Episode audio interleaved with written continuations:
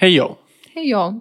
Всім привіт! Ви дивитеся, слухаєте або вживаєте іншим способом. Подкаст та й таке. Пускаєте по вені. Пускаєте по вені, нюхаєте подкаст та й таке. Подкаст про усвідомленість, людські стосунки, сільські піськи і філософію.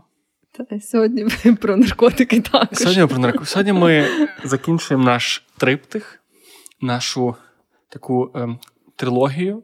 В цього є трилогія Лодера Персня, є ще якісь відомі трилогії.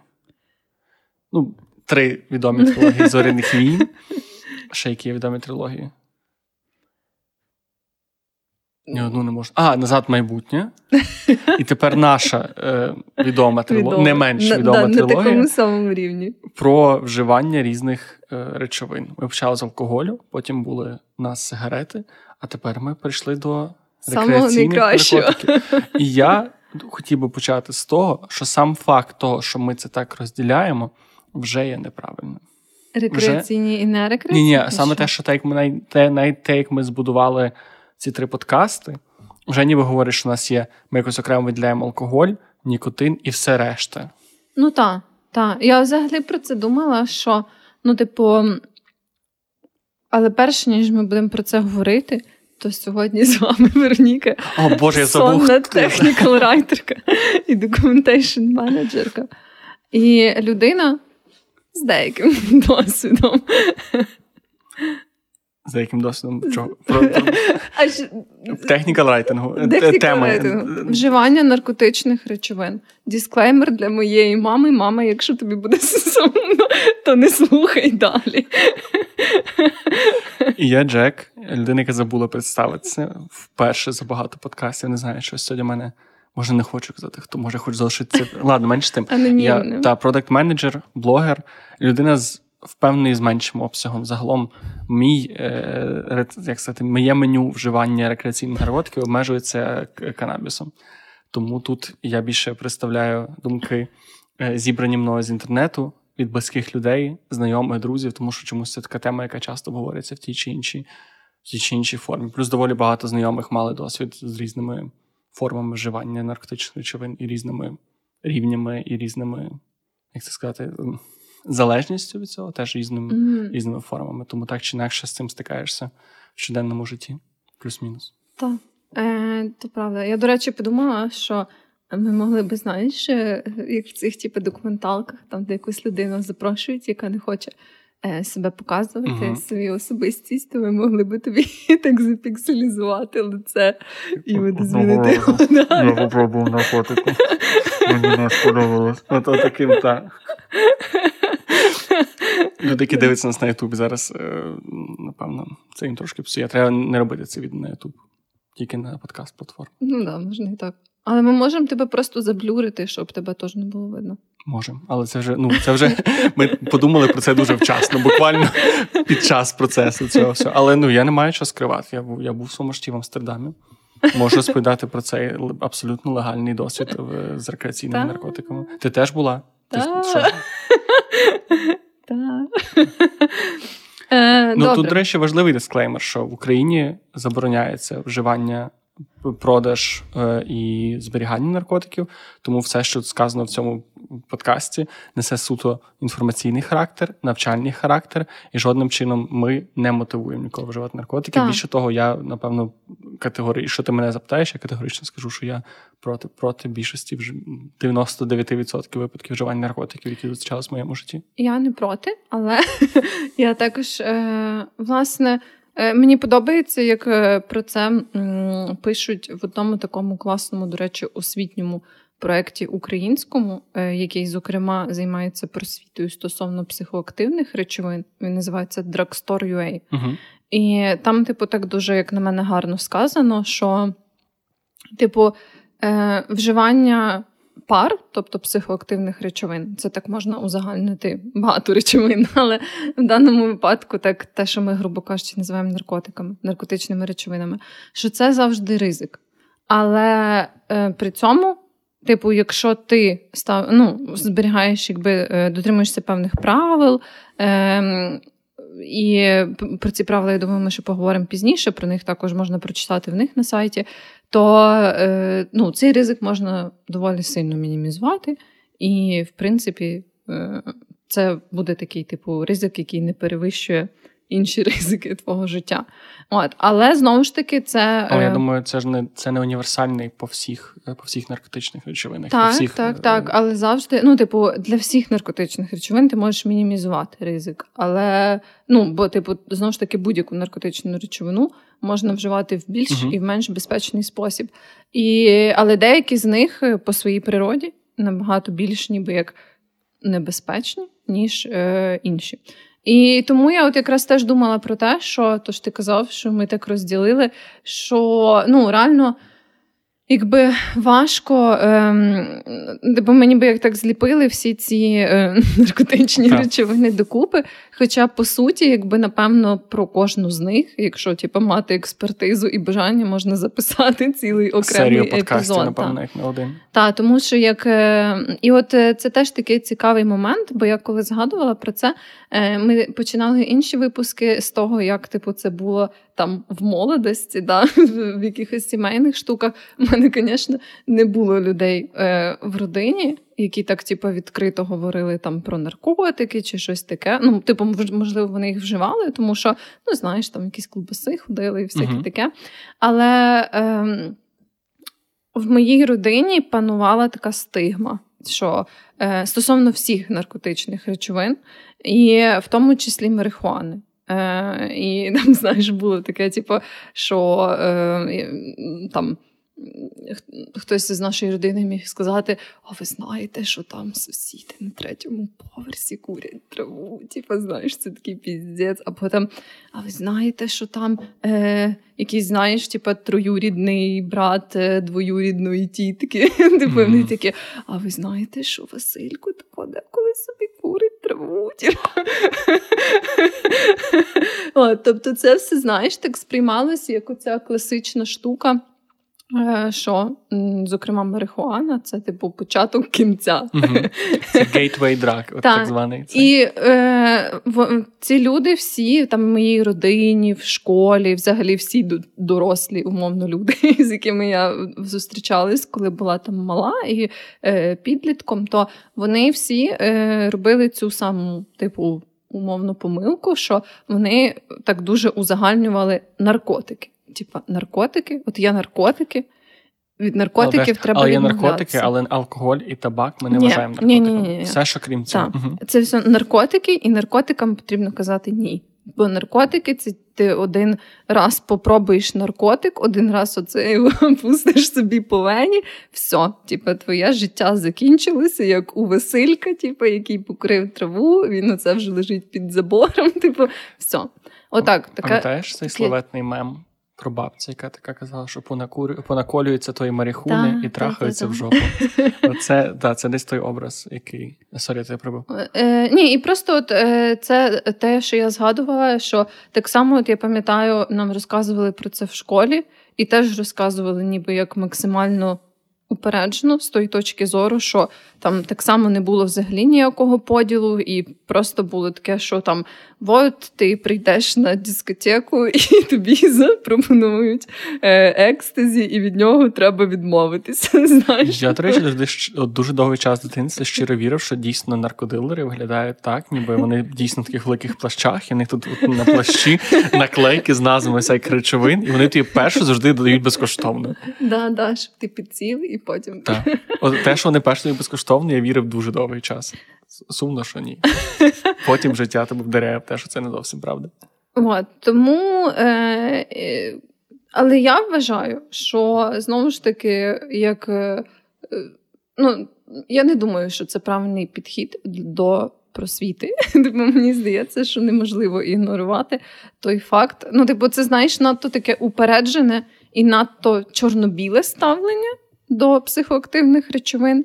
І мені здається, що так не має бути. Ну, але е, треба відзначити, що ми, в нашому і молодшому поколінні це, е, це ставлення суттєво помінялось, як на мене. От я ще згадую, як в мене було. У мене був трошки інший досвід е, розмов з рідними про саме про марихуану, тому що мій батько працював в Португалії. Uh-huh. І він працював з бразильцями. Я не знаю насправді, як в Португалії на той час і зараз там, по-моєму, не легалізоване, не, не декриміналізоване, не суть. Але він постійно розповідав, що він працював на будові, і з ним постійно працювало декілька бразильців. Вони називають їх так е, негарно бразуками. Але ну, так як батько розповідав про них як бразук, то я напевно збережу це для. Е, для повноти е, цитати. І він завжди розказує, що ті бразуки накуряться і туплять. І завжди, от мене завжди саме дитинство асоціація була з травою не про те, що це не про те, що це щось страшне чи наркоманське, а про власне про те, що типу, що ти будеш тупий. Бо що ти будеш постійно курити, і ти будеш супер тупий. І я пам'ятаю, що перший, перший, взагалі, де я побачив це, перший, де, де я побачив саме ж ті куріння трави, або де я запам'ятав, це був фільм Таксі. Пам'ятаєш, там ага. був цей момент, коли там вони в туалеті передавали косяк один одного під цей е, в туалеті. І я от пам'ятаю, що в мене чомусь дитинство це ось ця, е, ось ця картина з цього фільму таксі і розповідь батьки батька про бразуки. Бо він чогось дуже любив ту історію. Я думаю, що там вже було трошки расизму замішано і всякого такого. Але от саме в мене була асоціація, що люди, які багато вживають е, трави, вони тупі, тупіші. Mm, ну, да, Це, до речі, також поширений стереотип. Що, типу, це люди без роботи, там, знаєш, mm-hmm. які нічого. Ну, але ні, в них буквально була робота, але просто не робили дуже погано. І, до речі, тут є багато спірного, спірних даних про те, як саме марихуана впливає на твою продуктивність. І особливо, типу, від кількості їх вживання, від якості їх вживання. І теж не можна сказати, що це не типу на 100% брехня. Це точно було певне перебільшення, але питання наскільки. Так, і загалом е, яка є штука, що е, майже всі психоактивні речовини не дуже добре досліджені, якраз за рахунок того, що багато де вони навіть не декриміналізовані. От, А якби ну, досліджувати е, речовини, які вважаються ніби як криміналізованими і незаконними, це дуже складний процес. І багато існуючих досліджень, які є, це, наприклад, е, ну, це дослідження методології не дуже точної, бо як ми всі hopefully, знаємо, що дослідження дослідженню відрізняється. Тобто, то, що просто є якесь дослідження, яке дійшло до якогось висновку, це ще нічого не означає, бо дуже сильно варіюється методологія, і методологія може бути менш або більш надійна. Ну, е, сама надійна методологія, яка може бути, е, може бути, це оце, ем, як там подвійне. Е, контрольоване дослідження. Uh-huh. Але сліпе подвійне контрольоване дослідження.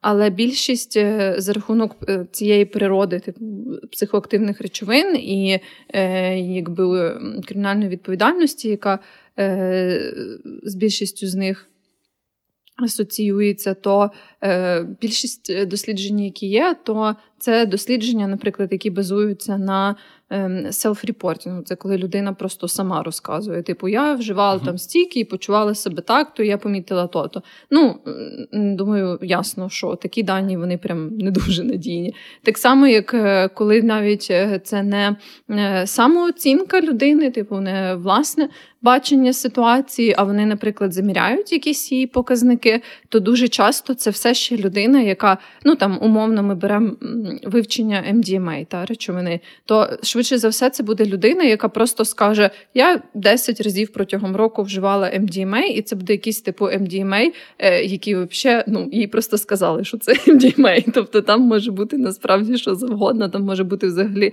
суміш інших речовин, там взагалі могло не бути MDMA. От, Тому. Ем, Через то всі ці дані, коротше, зараз дуже сплутані і не супер зрозумілі. І навіть з марихуаною ще є багато недосліджених аспектів, якраз за рахунок знову ж таки того, що не так багато країн можуть дозволити собі ці дослідження з законної точки зору. А ті, що можуть, то це сталося буквально пару років тому. І це якби ну немає. Буквально часової бази, щоб сформувати якісь такі точні і надійні висновки. Ну, це навіть є Взагалі, є переважно були дві проблеми з всіма дослідженнями стосовно наркотиків, особливо ну, всіма всіма дослідженнями. Перше, це власне те, що дуже багато, коли це вже заборонено, тобто зараз, щоб більшість, як ти казала, треба просто ти знаходиш людей, які кажуть, що вони це робили, питаєш їх. Ще велика проблема в тому, що, наприклад, було дуже хороше дослідження, якісно зроблене впливу. По-моєму, ЛСД чи екстазі на депресію клінічну, і але там була одна проблема, що ти переважно не можеш е, дати створити дослідження, де його ну, де ти будеш давати людям постійні дози. Тобто, в них було як вони давали певну дозу ЛСД, дивилися, як це впливає на депресію. Переважно воно впливало позитивно, але через 12 тижнів, тобто вони бачили позитивну е, тенденцію до ремісії перші 12 тижнів, а потім переважно вона або сходила на ні, або поверталась, тобто так чи інакше було якесь певне повернення. І вони казали, що. Ну, ми можемо гарантувати 12 тижнів, але не ну, так як нам не дозволяють. Ми не можемо зробити дослідження, будемо людям кожного місяця давати е, ЛСД чи будь-які інші рекреаційні нарко... ну, будь-які інші наркотики. І тому це теж проблема. Тобто, ми навіть ті дослідження, які є, і ніби говорять, що вони допомагають вони не до кінця ну, до них теж є багато питань, тому що знову ж таки через через більше через ставлення держави і суспільства до так, до так, наркотиків. Так. Тобто е, навіть те, що ми вважаємо, от, е, наприклад, зараз уже ну, досить багато років, як є оця така думка в науковій спільноті, що е, психоделіки мають потенціал не тільки ЛСД, взагалі різні психоделіки мають потенціал оцього лікування ем, всяких е, психічних захворювань.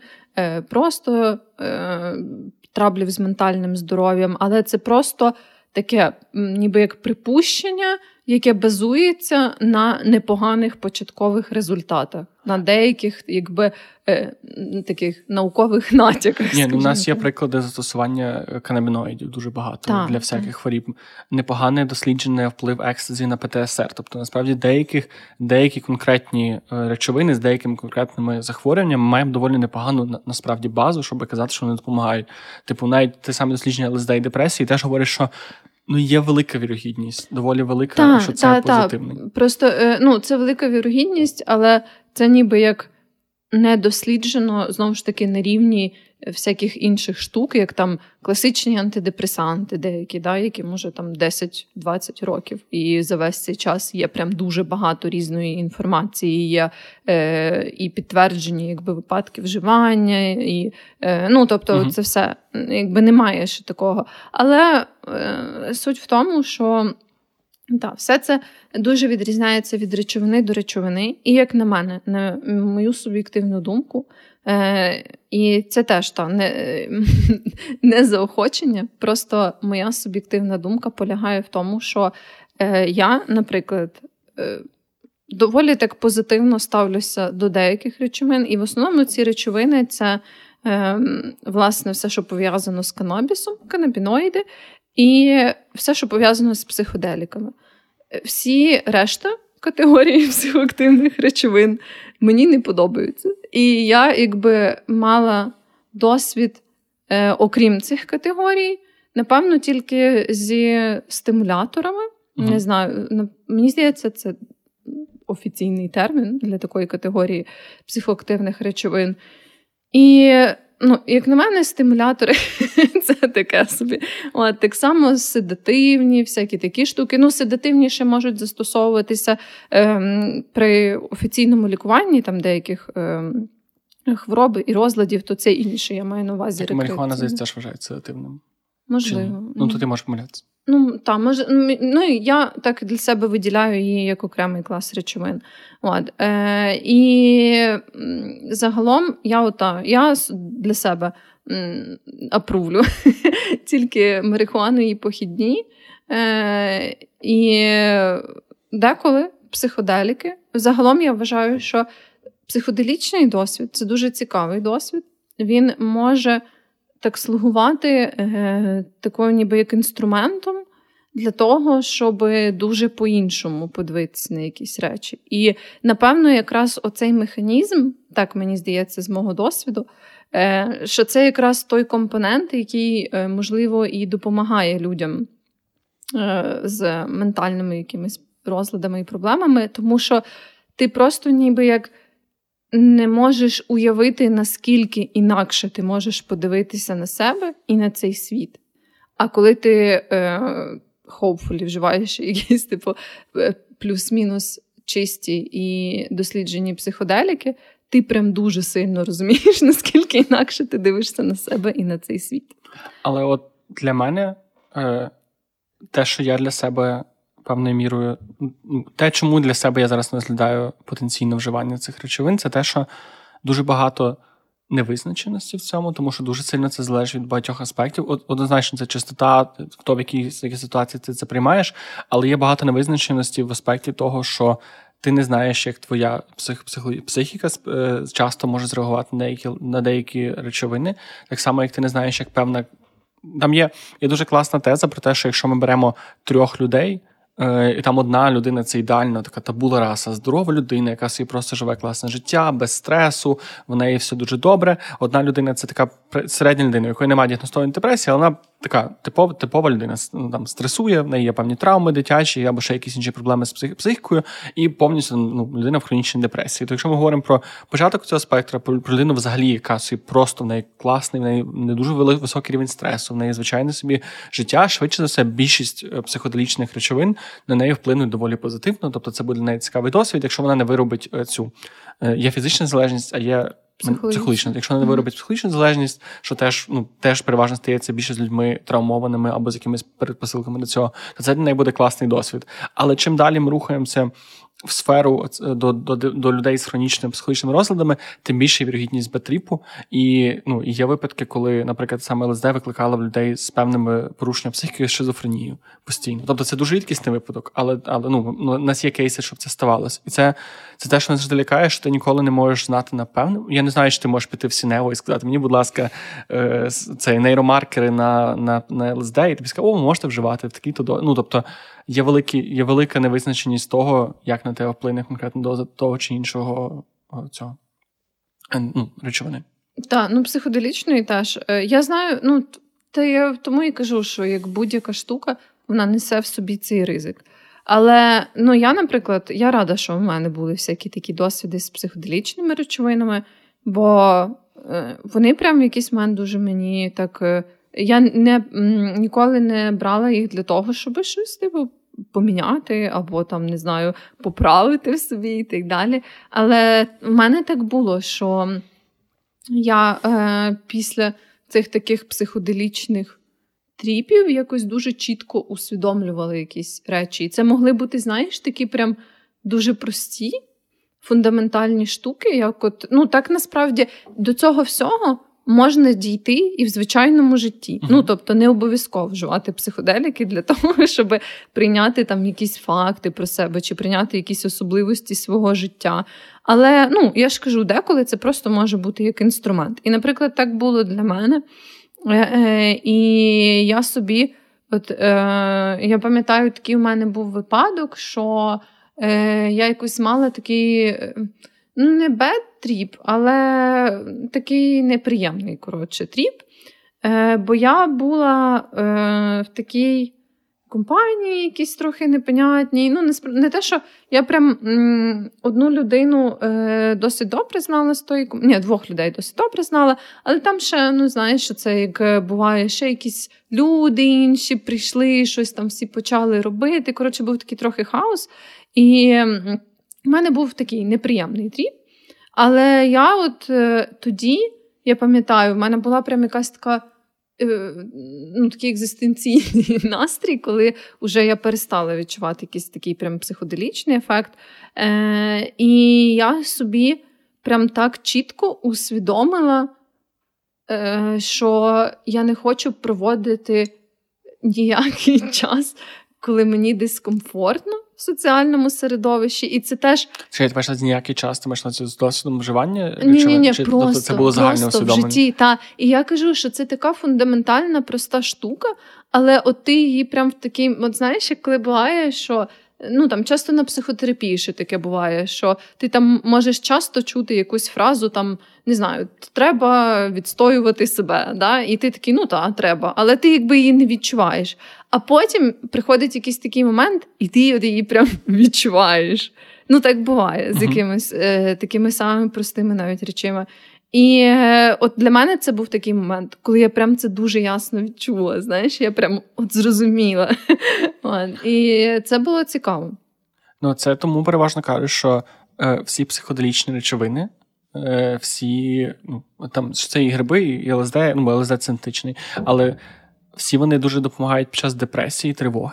Власне, тому що я зараз можу помилятися якось в загальних поняттях, але ніби що в тебе твій мозок, типу, є певна нейропластичність, це як можливість твого мозку створювати нові нейронні зв'язки. І що псилоцибін він, коли потрапляє в мозок, він ніби хаотично, е, ну, твій мозок ніби дуже активно працює і ніби постійно створює створює якісь зв'язки, тому від цього і доселяється галюцинація, бо це ніби певною мірою нові нейронні зв'язки, які ну, візуально давлять на візуал, тому те з'являється. І тому ніби каже, що це допомагає твоєму мозку трошки відновити цю нейропластичність, і тому дуже часто люди усвідомлені, тому що ніби це так, як ти дуже близько до якогось інсайту, як на терапії, а тут твій мозок ніби ще трошки отримує якоїсь так, енергії, так. і ти можеш до цього дійти краще. Тому дуже часто з депресією, яка дуже якраз ну дуже дуже потребує цієї нейропластичності, дуже класно працює. Є дуже класний приклад того, як саме псилоцибін, правильно дуже класно працює саме з пацієнтами з важкими рівнями депресії, тому що це ніби допомагає їм дати цей такий якийсь поштовх до до певних інсайтів і до тої інформації, яка їм треба, і mm-hmm. до того енергії мозку. Тому це дуже часта штука. Так, так. Е, І от я ще хотіла сказати, що теж, як на мене, таке забавне упередження є стосовно психоделіків. Часто, взагалі, коли кажуть про психоделіки, мають на увазі ЛСД. Хоча психоделіки це не тільки ЛСД. Але суть в тому, що я помічала таке, що як там з марихуаною є якісь певні упередження, то з психоделіками я помітила, є якісь таке упередження, що ти, як, наприклад, візьмеш е, там те саме ЛСД, то в тебе будуть такі галюцинації, що там, не знаю, якісь дракони будуть залітати тобі у вікна, що ти там, не знаю, будеш бачити якихось людей, які до тебе приходять, знаєш, якісь такі штуки. Я більше чув про всякі геометричні фігури. От мене зразу так, в голові так. квадратики, трикутники, і так з собою кольорово Тому я і кажу, що це таке упередження, і наскільки я знаю, з деякими дуже сильними психоделіками, як DMT або. Е, DMT, по-моєму, це якраз те, що і є в Аяхуасці. Просто, типу, є е, DMT як синтезований, а є DMT, який оце в процесі виготовлення Аяхуаски е, відбувається. Тут я можу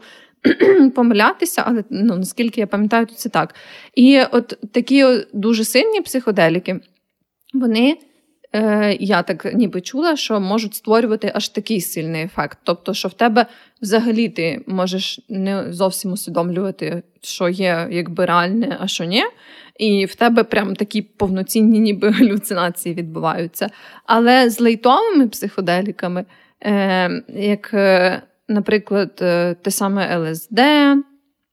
А теж типу, все все лайтове в залежності від дози, це ж треба враховувати. Ну так, так, так. Але так в цілому, е, то такі більш поширені, більш буденні психоделіки, вони зазвичай не викликають. І теж в помірних дозах, таких, типу, особливо початкових для початківців, вони не викликають аж таких е, галюцинацій. Тобто ти усвідомлюєш доволі.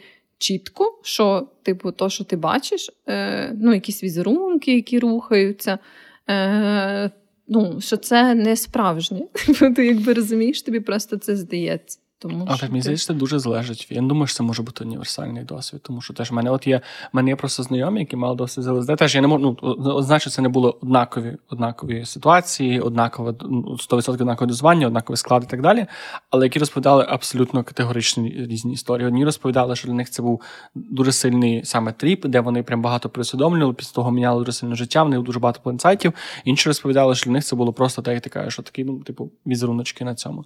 Тому мені Але в мене теж було багато багато інсайтів. Я маю на увазі саме візуальну складову. Ну, от я маю на увазі, що ніби ця комбінація візуального і мисленнєвого, вона знову буде більш-менш залежати від від твоєї психіки і це мізять. Що... Так, але ще загалом від того, ну, е, на що ти вибереш звертати увагу. Mm-hmm. Знаєш, що маю на увазі? Ну, тобто, е, це не то, що тоді, коли в мене був такий більш е, тріп сповнений інсайтів, що я, типу, не мала візуальної складової. Я її мала, просто в той момент я ніби як вибирала зосередитись на чомусь іншому. Угу. От, тобто, але мені здається, що це плюс-мінус універсальний досвід. Ну, в сенсі, що е, візуальна складова, вона зазвичай плюс-мінус універсальна. Я ж кажу на таких початкових, не супервеликих дозах. Є така теорія, sorry, це може трошки буде офтоп, що дуже багато людей, коли вживають DMT, бачать дуже схожих маленьких карликів. І вони там мають багато назв, але дуже багато людей розповідали, що них були дуже схожі experience'и uh-huh. з карликами. І так як не можна дослідити, чи це правда. Зараз є ідея зробити дослідження, знайти якусь ну там цивілізацію, якесь плем'я, яке ніколи в житті не не знало про цих карликів, дати їм DMT, подивитися, чи вони теж побачать тих самих карликів. Я підтримую це дослідження. Мені було дуже цікаво, тому що якби вони побачили цих самих карликів, це було б це, це ну, якось називається сутності, психоделічні mm-hmm. сутності, і от саме ці карлики це поки що велике Ого. питання, чи вони дуже інтересно. Ну, я би DMT, до речі, не знаю. Я би, напевно, тако, ну, не пробувала би зараз. Загалом, я, е, хоча знаю, що е, деколи ну, це буває корисно. Попробуйте психоделіки, коли ти е, не в найкращому ментальному стані. Але загалом універсальне право, так, я думаю, ну, чула, і я підтримую це, що якщо ти доволі імовірно хочеш мати просто гарний час, а не з якоюсь типу самопізнанням, лікува, самолікувальною ціллю. То якщо ти хочеш просто мати гарний час, найліпше це робити це прям в хороший період свого життя коли ти не відчуваєш, що тебе щось турбує, не відчуваєш, що в тебе там тривога з якихось причин і так далі. І так було в моїй молодості, і, в принципі, е- всі мої психоделічні досвіди, ну я вже давно не мала психоделічних тріпів. І якраз я думаю, через те, що все пішло по пизді. От. І я була навіть в Амстердамі не так давно, і ми думали про те, щоб попробувати оці магічні трюфелі. Магічні трюфелі це е, не такі гриби в класичному розумінні, бо гриби там, здається, прям не можна так просто продавати. Там вони якось декриміналізовані. Ну, коротше, там є якісь легальні штуки, що трюфелі саме можна продавати. І трюфелі це також е, з псилоцибіном штуки просто слабші. Але в цілому, якщо їх з'їсти відповідне дозування, то вони викликають схожий подібний ефект на гриби. І я тоді зрозуміла в якийсь момент, що я не готова пробувати ці трюфелі. Бо я відчувала, знаєш, що дуже багато всього сталося. Ну, і це ще поїздка була така дуже інтенсивна, дуже швидка. Ну, Що ми прям багато ходили, багато всього дивилися, багато хотіли все встигнути. А як на мене, це не дуже пасує під психоделічні штуки. Так, бо це наче ти ніколи не знаєш, не знаєш, ти буде. Бо от мене, коли була депресія, я багато ресерчив це питання взагалі вживання і, наприклад, і марихуани, і канабісу, і інших е, речовин під час депресії для лікування цього. І переважно всі сходяться на думці, що чим більше в тебе депресія, чим гірше, чим більш е, сильна, тим більше є шанс того, що без дуже хорошого супроводу, хорошого професіонала, який, ну там психотерапевта, який цим психіатра, чи який цим займається, який може виділити тобі дозу, який може з тобою правильно пройти цей experience, ти собі зробиш більше шкоди, ніж ніж користі. Так, бо це все ще самолікування. І я би ну я думаю, що зараз.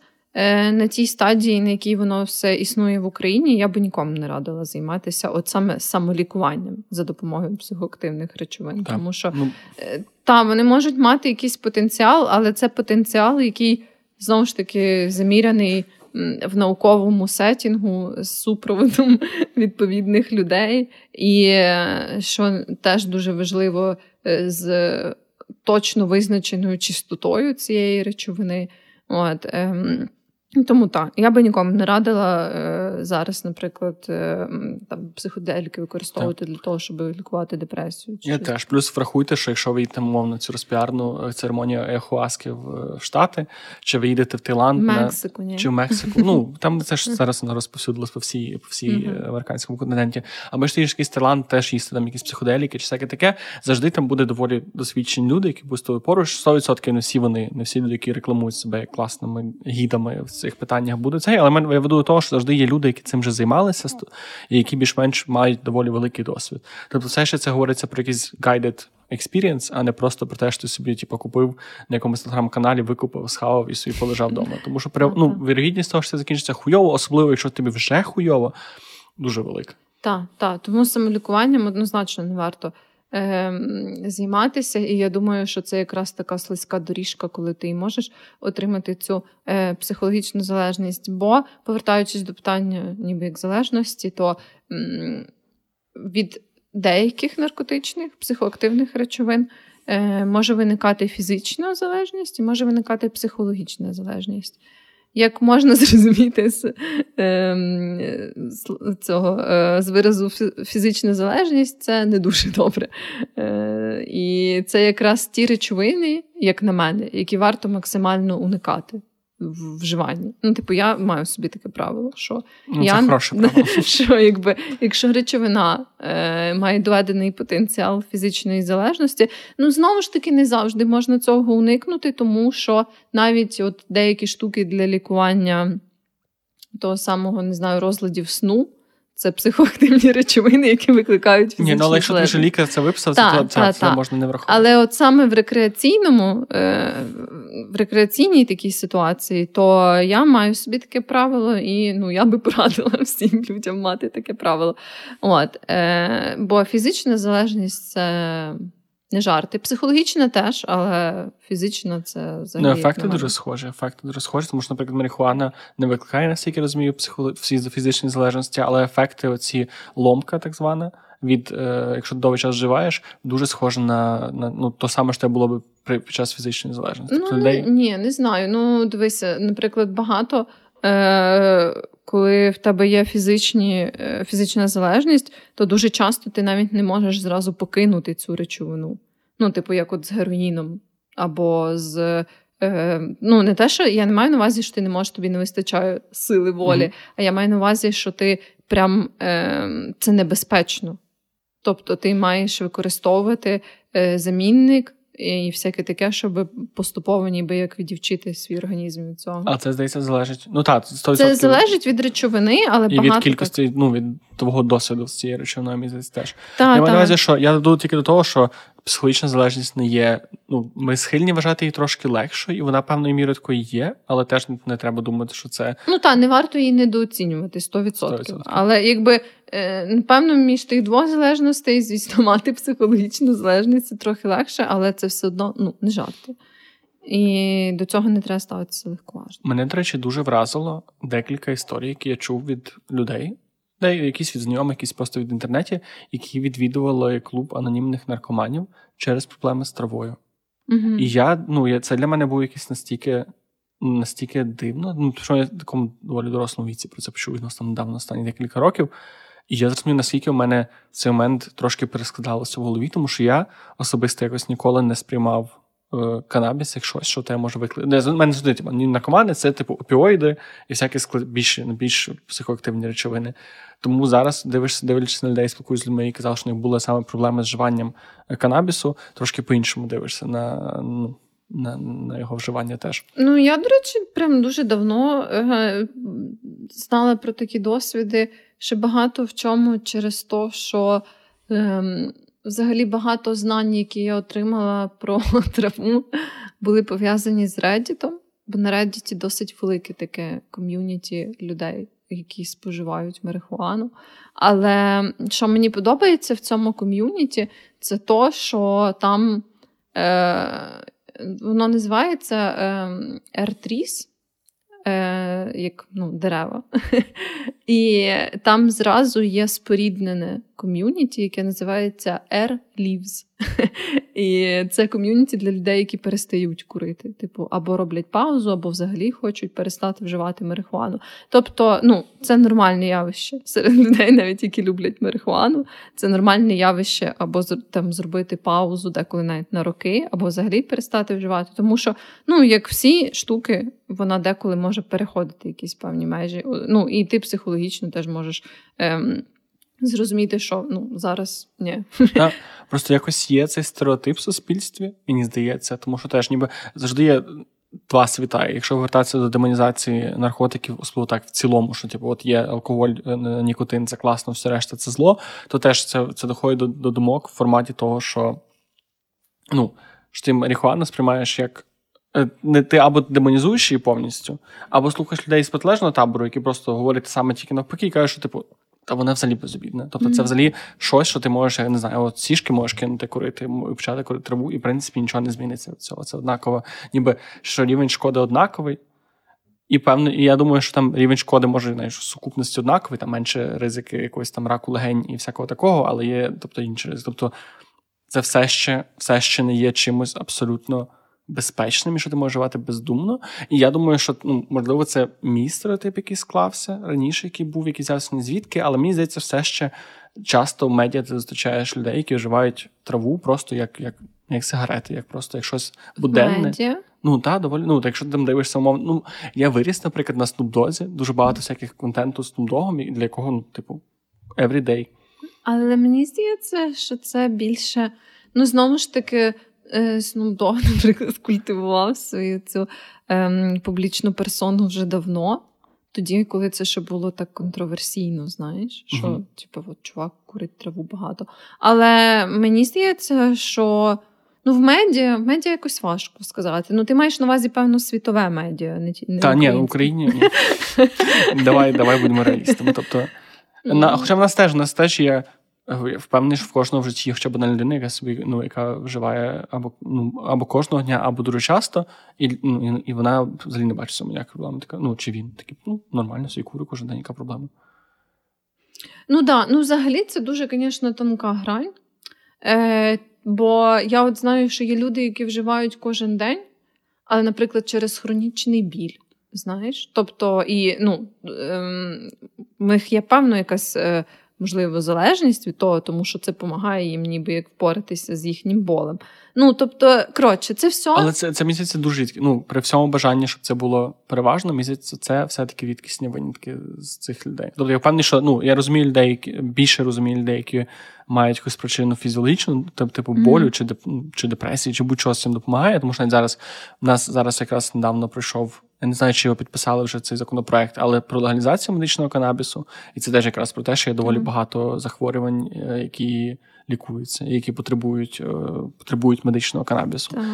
От, тому я це розумію. До речі, я десь бачу думку, і треба перевірити, що все-таки куріння канабісу ефективніше для боротьби з цими захворюваннями, ніж пігулки, і всяке інше. Я не пам'ятаю, там було декілька аргументів, що це ніби швидше потрапляє в кров, тобі не треба через шлунок чекати, і що трошки краще з дозою, то що воно якось краще краще засвоїться саме через те, mm-hmm. що це. Але я не впевнений, це це просто. Ну, але водночас куріння. Воно не дуже Наш позитивно на легені, впливає. Та. Тому, ну коротше, тут якби всюди є свої плюси і мінуси, і це все має бути дуже зважено і дуже усвідомлено. Ну, типу, та в принципі, як і багато інших речей.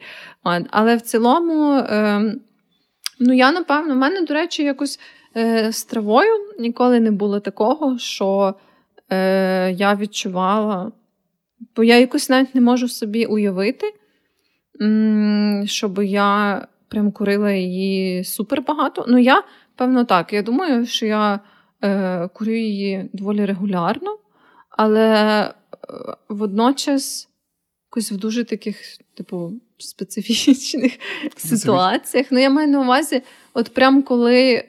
Е, не знаю, має бути якийсь такий відповідний настрій. знаєш. Ну, як і, я... як і будь-що, ти ж теж не та. п'єш кожен день. тому що, та, ну... та. Але мені от важко дуже уявити, е, завжди було. Я от знала таких людей, які е, курили прямо перед роботою на роботі.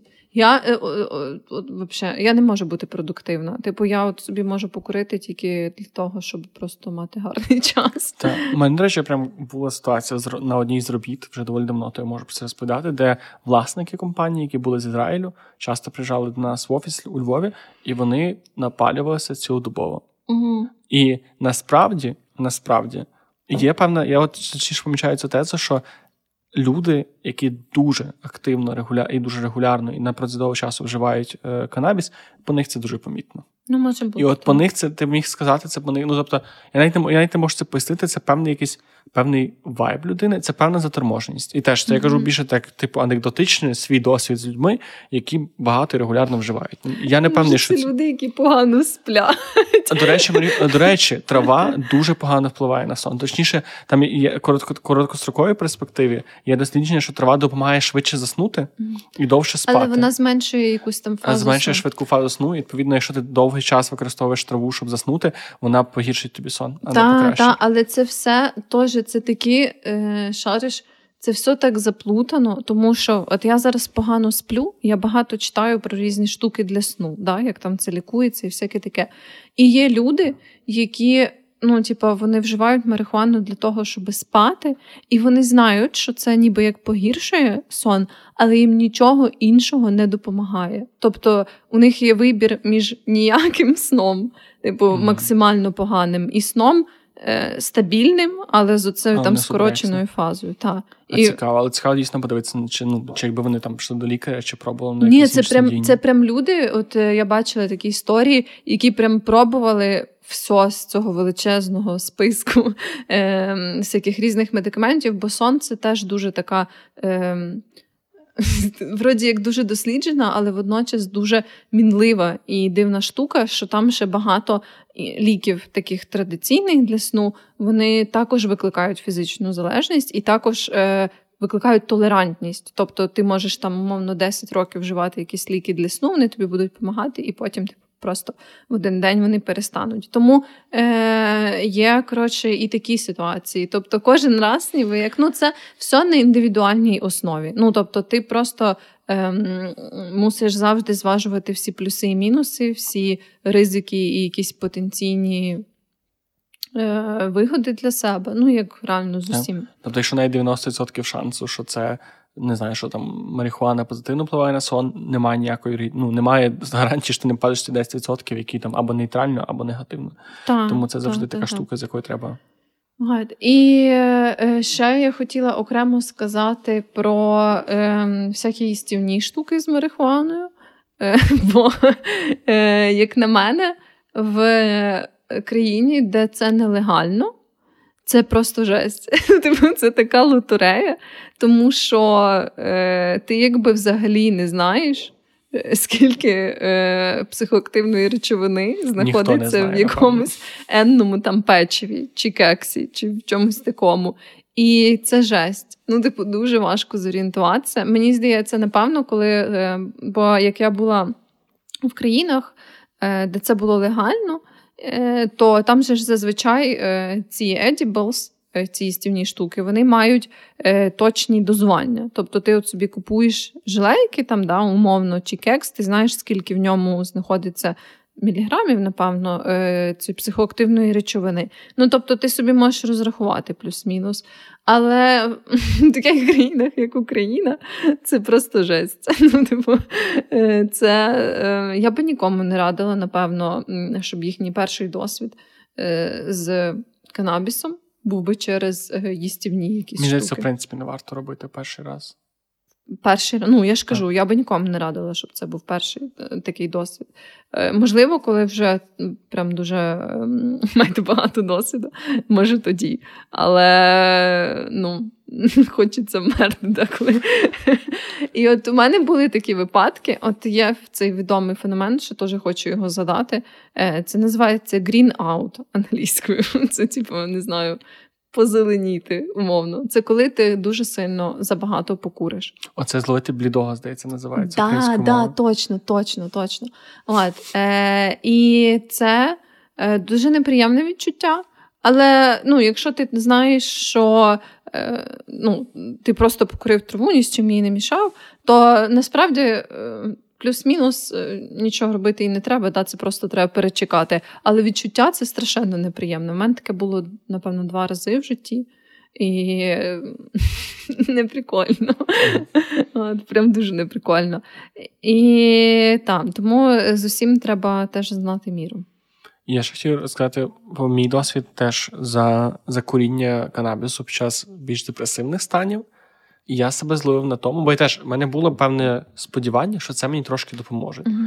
І до чого я дійшов? До того, що якщо ти куриш певну якусь нормальну для себе дозу, теж при умові, що це нормальний канабіс, це легально в тій країні, ти знаходишся, всяке таке, е, тобі стає краще. Мені особисто дуже часто. Там теж від, від сорту залежить вся фігня, але мені переважно стає легше. Мені стає, я трошки розслабляюся. Якщо я сам, то мене не пробуває на якийсь там сміх. Я просто от максимально розслабляюся, можу залипати. У mm-hmm. мене трошки краще фокус, я краще знаю, все таке. І це супер. Але я зустрів проблему в тому, що на другий день і через день мені рівно настільки само хуйовіше. От в мене було, що мені в той так. день добре, А ніби я ніби я ті самі, ніби я просто беру ці сили і забираю їх з наступного Ага. дня. І я розумію, що мені е, краще два дня в середньому стані, ніж один день в хорошому Мгм. стані, а інший в гавняному Це саме стані. в депресивному стані. Це так? саме от мій досвід, саме тому, що це ніби я дивився на свій рівень тривоги, на свій рівень якоїсь мотивації внутрішньої щось робити. І я помітив, що і загалом якийсь певний стан спокою. Спокою, якось там задоволеності своїм життям. От я помітив, що він піднімається, потім ще день плюс-мінус якось тримається, а потім мене різко він падає. І от в мене останній раз було таке, що я от один день, ну один вечір буквально класно провів, пограв собі ігри, відпочив, класно поспав. А через два дні я не можу зранку прокинутися і до першої до першого дня валяюся в ліжку, тому що все, мій мозок такий, типу, все, типу, лежи, ти нічого не хочеш. Тому з цим теж треба бути обережним. Мені ще цікаво, ми почали цей міф на початку про нього проговорювати, але що е, марихуану вважають оцим, е, як сказати, гейтвей, як це українською сказати, вхідним наркотиком. Прохід, Прохідним? не знаю, про- да, вхідним, вхідним наркотиком. І мені дуже цікаво, чому ми вважаємо марихуану прохідним наркотиком, але не враховуємо те, що 99, я думаю, відсотків людей, які там, в яких була марихуана, а потім якісь там героїн чи складніші, чи більш важчі небезпечні наркотики. Я думаю, що 99% людей перед тим були просто алкоголь. І чому ми не вважаємо алкоголь або це насправді це. а, вода, та повітря, повітря це Тобто, мені здається, що це от це, до речі, от я читав саме про цю про цей кейс е, Gateway Drug. Це був було в Штатах, коли тільки почали з'являтися. Це було після Другої світової війни, коли тільки почали з'являтися. Ці перші бітніки, потім хіпі і так далі. В них дуже багато було саме психоделічних наркотиків. Тоді ЛСД стало дуже популярним, DMA стало дуже популярним, і трава в тому числі. І було дуже велика е, так як конформіст, конформі, конформістського спільства влади, було дуже велике такі е, популяризатори ідеї, що наркотики це погано. Які такі максимально ярі, максимально за все хороше, проти всього поганого. І це якраз була одна з тез, з тез цієї пропаганди американської на внутрішній ринок про те, що чому не можна вживати е, траву. І це якраз от, це одна з тих тез, які залишились з нами досі. При тому, що ну навіть же в американському суспільстві воно відпало, а ми все ще ніби як ехом добираємо це Так. до себе. Ну, І це, це, це міф. це, ну, це, це як сказати, та це міф. Ну, тобто є, лю- є люди, для яких це була там перша штука, але це абсолютно не означає, що 100%, це не означає, що між цим якась певна кореляція. Це так. просто ніби це багато що. Ну, поки що, типу, може бути кореляція, але немає причинно-наслідкового зв'язку. От тому можна собі е, вживати марихуану все життя. Можна навіть мати проблему з вживанням марихуани все життя, але не мати А, проблем більше, з ніякими іншими наркотиками. Ну, це навіть є дуже прикольне дослідження. Це таке, ну це не дослідження, це швидше порівняння статистики, тому що е, в Нідерландах була е, проблема з наркотиками, і в Штатах була проблема з наркотиками. Приблизно в один період після Другої світової війни. І Нідерланди якраз якось там 1970 року легалізували, декриміналізували чи легалізували легкі, легкі наркотики, траву. Я не не знаю, що них з іншими, але в принципі ти згадувала, що певні види псилоцибіну теж. Так, так. Тобто вони доволі так легко до цього поставились. В той час, коли штати навпаки пішли шляхом максимальної заборони, і виявилося, що кількість людей е, потім по питниках, е, які почали вживати марихуану. В Нідерландах і в Штатах було десь на одному рівні відносно Мгм. цього. Але кількість людей, які почали вживати важчі наркотики, в Штатах було набагато більше, ніж в Нідерландах. Тобто, ну тобто, ті дослідження, які в нас є, говорять, що легалізація трави мало того, що не збільшує е, наплив важчих наркотиків, а потенційно і зменшує, якщо ти ну тобто він вже якийсь є. Тобто, оце якраз напевно найсумніше, що якщо ти подивишся історію наркотиків, вони були завжди. Вони просто типу, люди, скільки оце є навіть ця теорія, яка дуже не підтверджена, що перші мавпи ще не неандертальці з'їли псилоцибінові гриби, і це ніби мотивувало людей еволюціонувати, і що навіть ніби Мене що би ми... це мотивувало еволюцію. Ну, але це, це є така теорія, яку дуже люблять всякі е, псилоцибінові е, фахівці просувати, але поки що ми не маємо до неї хорошого, хорошого підґрунтя. Але це ніби говорить, ну але але ми, ми знаємо, що вони точно їли. ну, Тобто точно примати древні наші предки їли е, псилоцибін і всяке таке. Тобто, це було завжди в нашу історію. І тому дуже приємно бачити, що наш, наше законодавство до цього трошки адаптується, хоча б в форматі такого медичного Так, цього. Трохи повільно, але все ще. Ну. Я взагалі думаю, що більшість наркотиків, їх вживання, взагалі всіх наркотиків, я думаю, має бути декриміналізовано, тому що навіть е, ну, вживання саме, тому що це суттєво полегшує людям доступ до допомоги. Бо дуже часто є така ситуація, що, наприклад, людина е, передозовується, але вона там не їде в лікарню, тому що це означає, що їй треба буде сказати, що вона вживала там умовний героїн і всяке таке. Е, і так, якщо ще таке правило: якщо лікарі вас питають, що ви вживали, не обманюйте їх. Ну, типу, краще сказати правду. Тому що от часто анестезіологи питають: типу, чи ти вживаєш якісь е, наркотичні речовини, і це має дуже серйозні наслідки. Не можна просто спиздюнькати, бо це не ваша мама. Типу, вона, е, Вони питають це, тому що це реально типу, впливає на всякі медикаменти, які вони адмініструють, і на всі ці інтеракції, це реально важливо. От. Але так, в цілому, ніби як люди, людям важко отримати допомогу, в них є оця соціальна стигма, коли це криміналізовано. Продаж ну це вже інша історія, е, в принципі. От, е, Там вже, напевно, більше має сенсу е, залежно від речовини дивитися. От, Але і легалізація так само, я думаю, теж має бути е, залежно від речовини. Бо легалізація, я хочу нагадати, і декриміналізація це різні штуки. Категоричні. І в деяких ситуаціях це дуже велика різниця в тому, в тому як воно буде втілено, і скільки від цього буде горя чи навпаки радості в людей. От, е, Тому там мені здається, що декриміналізувати е, потрібно вживання однозначно, щоб люди могли собі е, спокійно отримувати допомогу, коли вона їм потрібна. От, А з легалізацією, ну я би однозначно хотіла побачити легалізацію е, марихуани. Рекреаційного саме. Так, так, так. Е, І ну, це в ідеальному світі. Для початку можна було б і медичного, звісно. Ну, але це майже дуже близько до цього. Ну, ніби так. Тобто, десь це якраз в грудні було це це прийнято Верховною Радою. Я не я не пам'ятаю, куди ніби воно має піти далі, так. але ми вже доволі близько до того. Ну, будемо Що казали це Юлія Тимошенко, що всі е, поля, всі від наркотиками. Так. А, я коли була в Лос-Анджелесі, то часто проїжджала повз такі ці плантації. Було дуже мило, знаєш, на такі величезні плантації марихуани. Mm-hmm. Е, Ну, коротше, е, і хотілося б побачити також легалізацію е, психоделіки. Типу, ну, тих, що. Тих, що хороші, тих, що да, хороші. Тих, що хороші. Це, до речі, якщо ти загуглити графік е, цієї небезпечності наркотиків, там дуже цікаво, що я там є якісь два графіки. Один я чомусь українській українській версії Вікіпедії він е, один, там ніби як чотири mm-hmm. квадранта по небезпеці для себе і для оточуючих. Але якщо ти зайдеш на англійську версію статті, то там ніби є цей теж баланс, е, сума небезпеки для тебе і для оточуючих, mm-hmm. і алкоголь на першому місці. Ну ясно, Там там кокаїн на якомусь третьому, героїн, алкоголь це типу три перші, табак на якомусь п'ятому чи шостому. Ще все ще не розумію. Насправді треба перевірити методологію, тому що як табак небезпечний для інших людей. А, Або точно пасивне куріння. Та. В цьому сенсі. Напевно. Бо я думаю, що це все-таки злочини здійснені під е, під впливом цього. Думаю, але от, але ми, якщо нам подивитися, то там е, ЛСД, псилоцибін і марихуана доволі ну, набагато нижче в цьому, е, в цьому списку. Е, відносно тих речовин, які ми зараз вживаємо буденно. Ну я і це не до того, що я не я не хочу якось відбілювати. Я не хочу казати, що це 100% краще, чи 100% гірше, все ще вживання будь-яких наркотиків це особистий вибір, і переважно. Я ну, але б... по відношенню до алкоголю тут так. статистика говорить сама за себе. Так, ну я я просто кажу, що типу і то хуйня, і то хуйня. Просто дивно, що ми якось в суспільстві викривлюємо. Я сказала, що і то хуйня, ти ж так кажеш. Ну, то, І то не добре, і то не добре для здоров'я. Ну, ну тобто... Але ну, теж так не можна сказати, чи плюси не переважають мінуси, знаєш. Якщо ми говоримо про певні захворювання, лікування їх, так, якщо ми говоримо для рекреаційне, теж. переважно я не бачу саме. Ну, це це ми не говоримо про плюси, ми говоримо про рівень рівень небезпеки і все. Ну, типу... ну але теж, типу, е, навіть рекреаційно ти можеш типу, ще не дійти до того рівня, коли тобі медично вона потрібна, але ти все одно, наприклад, будеш відчувати якийсь стрес, там нервові переживання. Ну, це питання, чи це найкращий спосіб з цим впоратися. Мені здається, все-таки доки в тебе немає. Ну, тобто теж. Люди роблять, що хочуть. Типу, ми я не буду казати, що я свята людина, ну і так само говорили, що алкоголь ми теж вживаємо, тому ну, там чи курили колись раніше.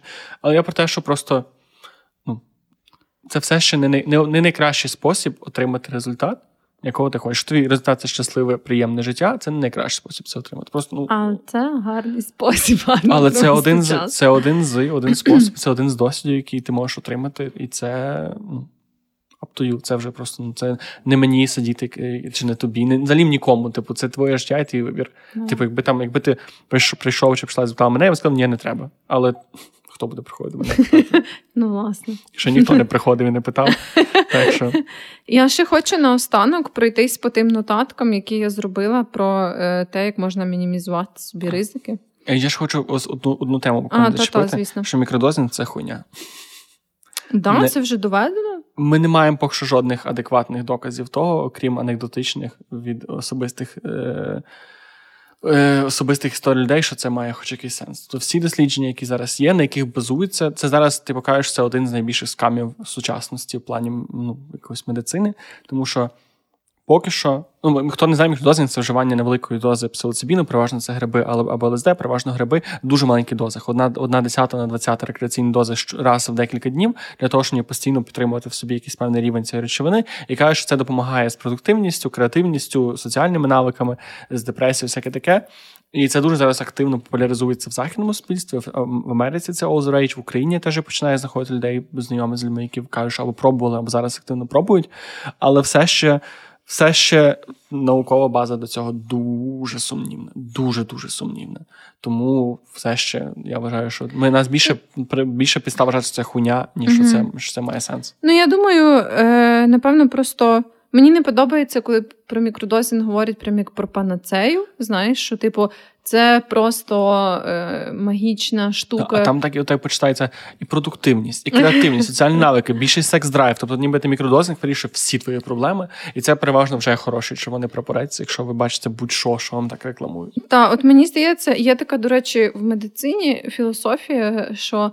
Наприклад, якщо ем, ну от я візьму той кейс, коли людина хоче е, пробувати мікродозінг, бо я от багато читала про мікродозінг в контексті альтернативи лікування розладу дефіциту ваги замість е, зараз же ж ліки, які е, спрямовані на це лікування, вони дуже часто базуються на амфетаміні. От, е, І багато хто. Ну, казав, що є така перспектива, що мікродозінг може бути хорошою альтернативою для того. Можливо, але е, якщо говорити про лікування, то що я хотіла сказати, що е, є от така філософія в медицині, е, ніби як. Насправді можна пробувати штуки, які не мають сильної доказової бази. Е, Якщо ну, ти вже попробував ті, що мають доказову базу, е, і тобі не допомагає. Ну, Тобто, ніхто, ну от е, звісно, що коли ми говоримо там про якісь методи лікування, е, як мікродозінг, там акупунктура, да, там це називається холодні ванни, всякі такі штуки. Ну, це не те, що є стандартом лікування, і це не те, що ем, варто ніби як ем, пробувати в першу чергу, коли в тебе якесь серйозне захворювання або серйозний ментальний розлад, який тобі сильно заважає.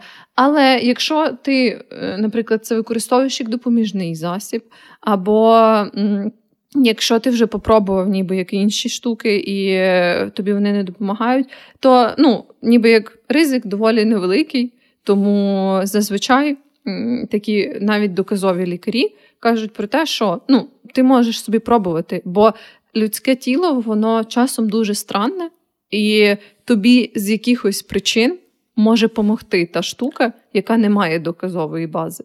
Та навіть, Через... навіть ефект плацебо. Так, та, ефект плацебо, просто якимось типу чином так все складеться, що тобі саме ця штука підійде. І так буває. Ну, це теж ок. Але е, я теж не думаю, що до мікродозінгу варто ставитись, як прям все, якщо ти не робиш мікродозінг, то ти упускаєш таке, ти можеш бути просто надзвичайною людиною, а ти свій потенціал не відкриваєш. Може так, але ми точно що не маємо. не маємо та, цього та. достатньо знань. І поки що ну немає, не знаю, нема серед нас небожителів, мікродозерів, які вже стали відомими суперсильними сильними, суперкреативними, суперсексуальними людьми, тому поки що не маємо на чому базувати так. своє переконання. От.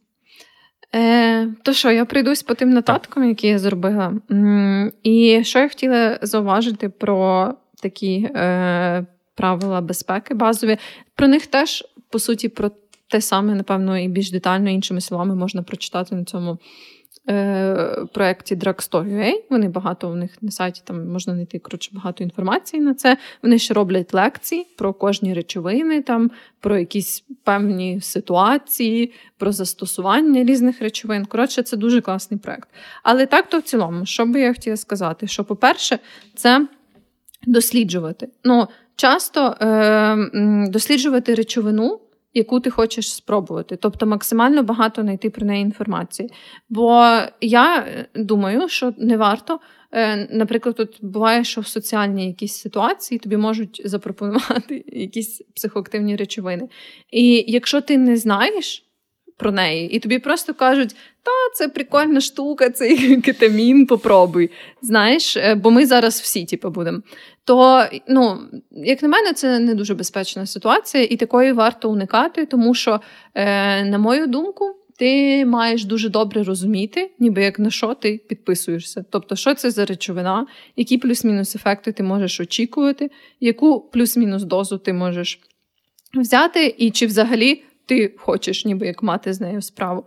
Тому я би ніколи не рекомендувала робити це в таких спонтанних рандомних ситуаціях, типу, от у мене є фен, попробуй. Ну, я я би максимально старалась такого уникати.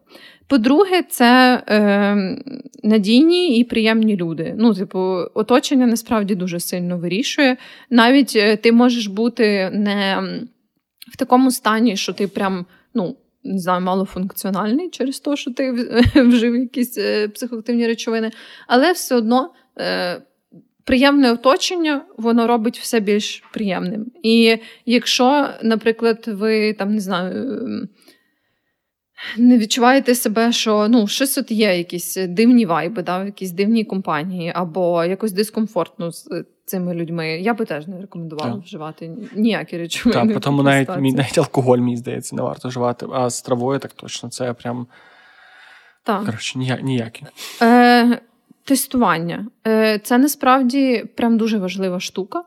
Е, в країнах, де, ну як в Україні, не можна легально або принаймні з якоюсь мінімальною гарантією купити наркотичні речовини. Е, на цьому проєкті вони також розказують про є такі штуки, е, вони називаються набори для тестування психоактивних речовин.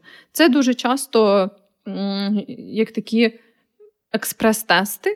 За допомогою яких ти можеш виявити, що присутнє і не присутнє там певній речовині, яка в тебе є. І це дуже важливо робити. Я знаю, що мало хто це робить, ну, прям мало хто це робить. Але особливо, якщо ви вживаєте такі речовини, е, які, в які легко щось домішати. Е, От зараз, наприклад, по всьому світу є таке явище, називається епідемія фентанілу. Бо фентаніл це така штука, яку е, активно почали додавати всякі такі порошкоподібні е, наркотики, там е, в кокаїн, в героїн і так далі. І фентаніл, е, ну, дуже багато людей вмирає від передозування фентанілом, тому що ним дуже легко передозуватися. Ну, тобто його також можна вживати е, як наркотичну mm-hmm. речовину і Типу, це буде е, це важкий наркотик, але ну, це можна робити без ризику для життя, типу, без ризику передозування. Але якщо не знати, що те, що в тебе є, це фентаніл, то ним дуже легко передозуватися. І коротше, треба все це тестити, особливо. Всякі такі штуки, як е, єшки, екстазі, AKA MDMA, От, е, в Україні вони зазвичай майже ніколи не є чистими. Тобто, зазвичай, е, дай Боже, щоб там було MDMA. От, е, Дуже часто це якісь інші стимулятори. От, е, І так, коротше, всякі такі штуки. Треба тестувати, бо можна е, дуже сильно нашкодити собі. Е, і ем, я от не впевнена, знаю, що ці Drugstore.ua вони надають ці тестові е, набори. І мені здається, їх е, можна пошукати в інтернеті. можна Хоча Вони є. Вони є. Я знаю, що зараз багато організацій цим займаються, і переважно я знаю, що в Києві е, серед найбільших клубах переважно серед я не знаю, де я просто чув ці історії, що ти можеш доволі доволі близько до них придбати. Або коротше, це зараз стає все більше більш доступним і дуже добре. То це тому, супер. Що... Так. І цим треба користуватися. Прям дуже треба користуватися. Навіть якщо е, ви думаєте, що це надійна людина людина, е, ну, навіть е, людина, через яку ви отримуєте ці психоактивні речовини, може сама не знати, що це ланцюжок, який може включати 10 людей, і тому це дуже складно. Так, і я би ще казала, що якщо е, є якийсь тиск в певному не знаю, соціальній ситуації, соціальному оточенні, що ну, хтось давить на тебе. То це зразу теж червоний прапорець. Я би також нічого не вживала з цими людьми і від цих людей, тому що, ну, думаю, тут очевидно, якби е, вживання психоактивних речовин не робить тебе крутим, не робить тебе класним. Воно якби просто є або нема. І ти можеш вибрати мати такий досвід або не мати. І якби обидва цих виборів вони абсолютно нормальні. Типу, це це не нудно відмовлятися від наркотиків. Типу, це абсолютно окей. І якщо хтось так не вважає, то ну це теж серйозний такий сигнал, що це не люди, яким варто довіряти. От е, також я би сказала, що завжди краще е, почати з маленької дози. І е, для того, просто щоб мати ем, ну, комфортніше себе почувати. Е, і для мене це, наприклад, справедливо для всього. Там, Для всього, коли я не впевнена, е, навіть от за своє життя я багато разів курила траву, і в мене досі буває таке, що я, от, наприклад, не впевнена, наскільки сильно да, мені буде від того, як я покурю, і я зазвичай не хочу, щоб я прям суперсильний ефект відчувала. І я собі, типу, починаю з маленької дози, ніби як якщо ти відчуєш, що ти би хотів сильніший ефект, завжди можна ніби як взяти більше. Якщо що. Як казала моя мама, не досол на столі, а пересол на голові. От, власне. Я ще хочу додати, sorry, я насправді я щось думав про це дуже важливо, треба сказати це раніше, але вже я тільки згадав, то я скажу зараз, що насправді при всьому, при всіх аспектах, я би насправді для себе вивів одне правило в плані вживання, кому вживати, кому не вживати, і категорично, категорично варто враховувати аспект того, що мозок людини до 25 років ще розвивається і ще типу формується, нейропластичність доформовується. І переважно дуже багато науковців і людей радять. Е, все-таки дуже обмежити вживання, а бажано виключити будь-яких е, речовин, які впливають на на мозок, а всі е, психоделіки, багато, ну, майже всі наркотики впливають так чи інакше на мозок до 25 років, тому що це дуже сильно може поїбати, особливо регулярне, особливо регулярне і часто до 25 років може дуже сильно і невідворотно поїбати мозок. Не завжди, не з великою рігідністю, залежить дуже від багатьох факторів, але те, що ну, те, що цей цей поріг 25 років, на нього варто зважати, і на нього теж варто ну, у нього просто про це варто знати. Що типу це не 18 років, не 21, а саме 25, коли тебе починає закінчити формуватися мозок, будь-які сторонні на нього впливи можуть рандомно вплинути на на його діяльність, на його розвиток. Ну так, я розумію, що ти маєш на увазі, але водночас мені здається, що це максимально Це майже ніхто не слухає, це нереалістично. Але мені здається, що ми ну, ми вже в контексті цього подкасту муш, змушені про це сказати, бо це це реально важливо і цим не варто нехтувати. Так, Е, ну так, це правда. Тому, в принципі, я ж кажу з усім найкраще бути усвідомленим, що ти йдеш на цей ризик. Якби краще отримати, мені здається, якомога більше інформації про те, що може піти не так, просто щоб розуміти, що ну, на що ти йдеш. І останнє, що я хотіла сказати, це не змішувати речовини між собою.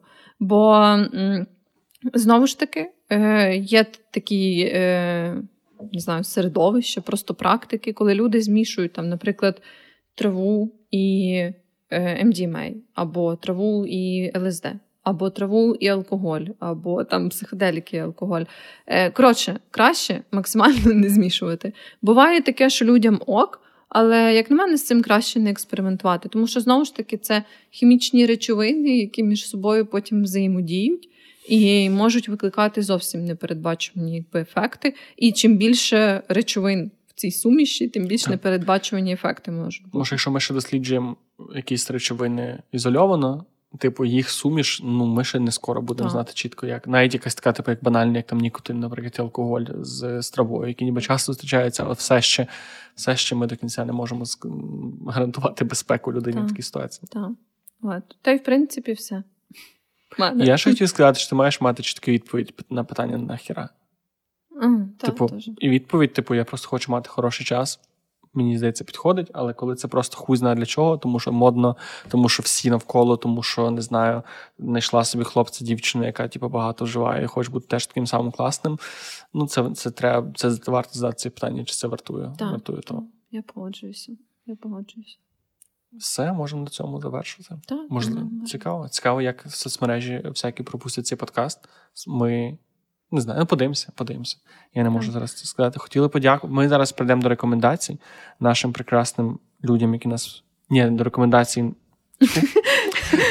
Все, вже треба закінчувати, але швиденько, швиденько. Ми зараз прийдемо до рекомендацій наших, що ми радимо вам зробити після цього подкасту, не пов'язаних з наркотиками. Мене принаймні не пов'язаний, не знаю, чи тебе пов'язано. Чи ти вже твої рекомендації це були?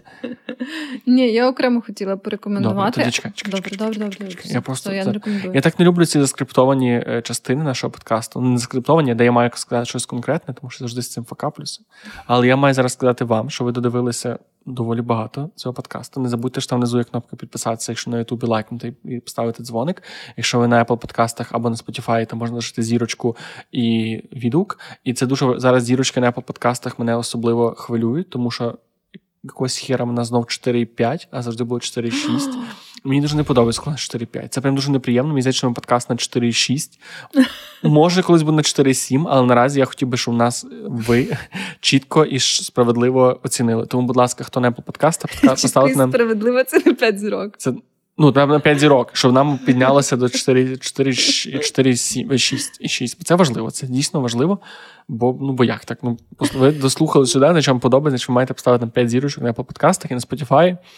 І дуже дякуємо людям, які нас підтримують на BuyMeACoffee платформі. Так, це взагалі супер прекрасні, чудові люди.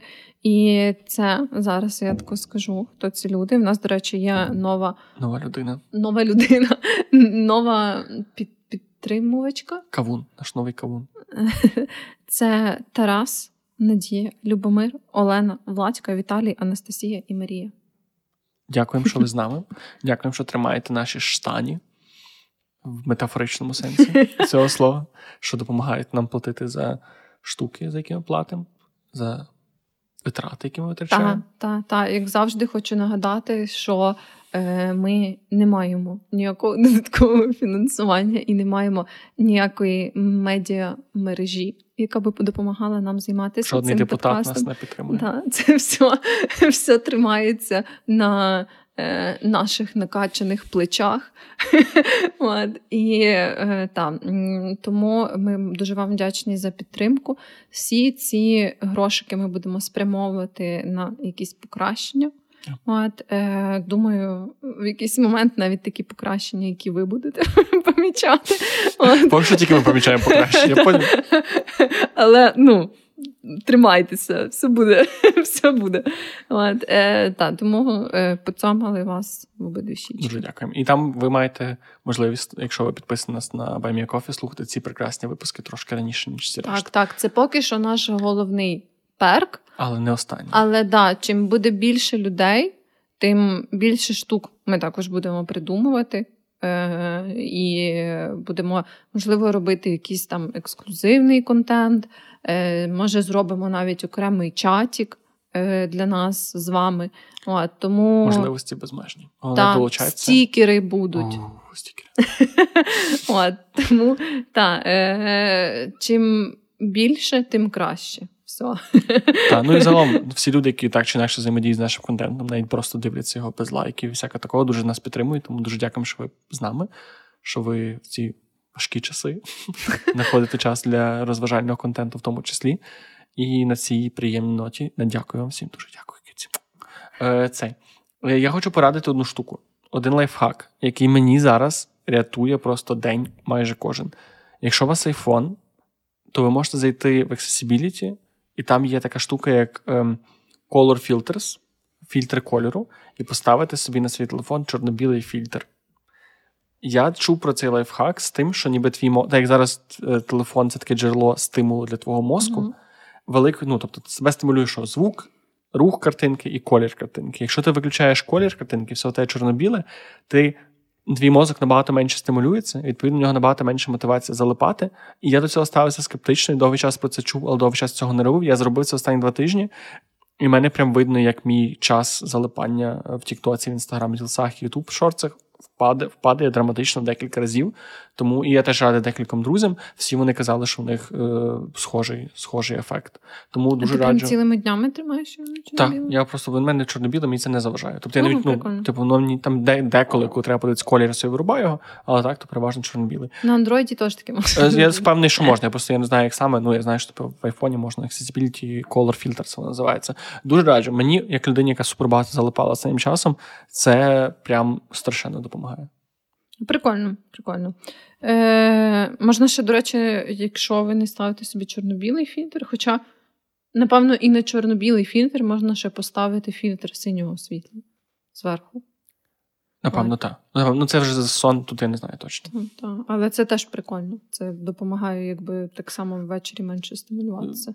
Просто все буде саме краще. Телефон буде скоро рака лікувати. Таким чином просто ще фільм... 15 фільтрів наїбаш не на одного.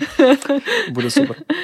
Да, там, знаєш, е, звук ще вимкнути, типу, якісь там, щоб все е, в слоумо відтворювалося.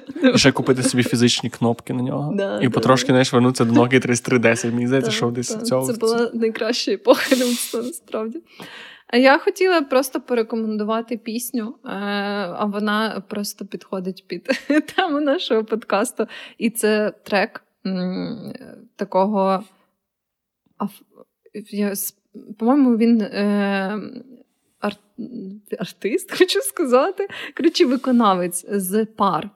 Е, чи з південної, да, з південної Африки. От, і це Джек Перроу, і в нього є такий трек. Пав-пав-пав. От, і там все на, майже на африканці, але суть понятно. На чому? Це мова? Та? А, пробачте. думаю, це добре. Але Пав, суть пав, пав. так. Джек Перроу. пав-пав-пав. Пав, пав, пав. Але ну, суть зрозуміла. Ну, тьоска погано, погано не напише. Тому це... Ну, власне, що. Добре, на цій приємній впав-пав-пав ноті цей пав-пав-пав подкаст пав-пав-пав закінчується. Бачу, тобі сподобалося. Мені друзі, я вже, я вже це, я вже йду слухати. Дякую, що були з нами. Е, Сподіваємося, цей випуск не знаю, не забанять, не, з- не за цей, не знаю. Не знаю. Подивимося. Подивимося, яке буде життя, як буде далі. Я думаю, що все буде добре. Має бути добре. Щоб у вас було добре, щоб у нас все було добре. Гарного нам часу доби. Цілуємо вас всі пристойні місця. Цьомки бомки. Цьомки бомки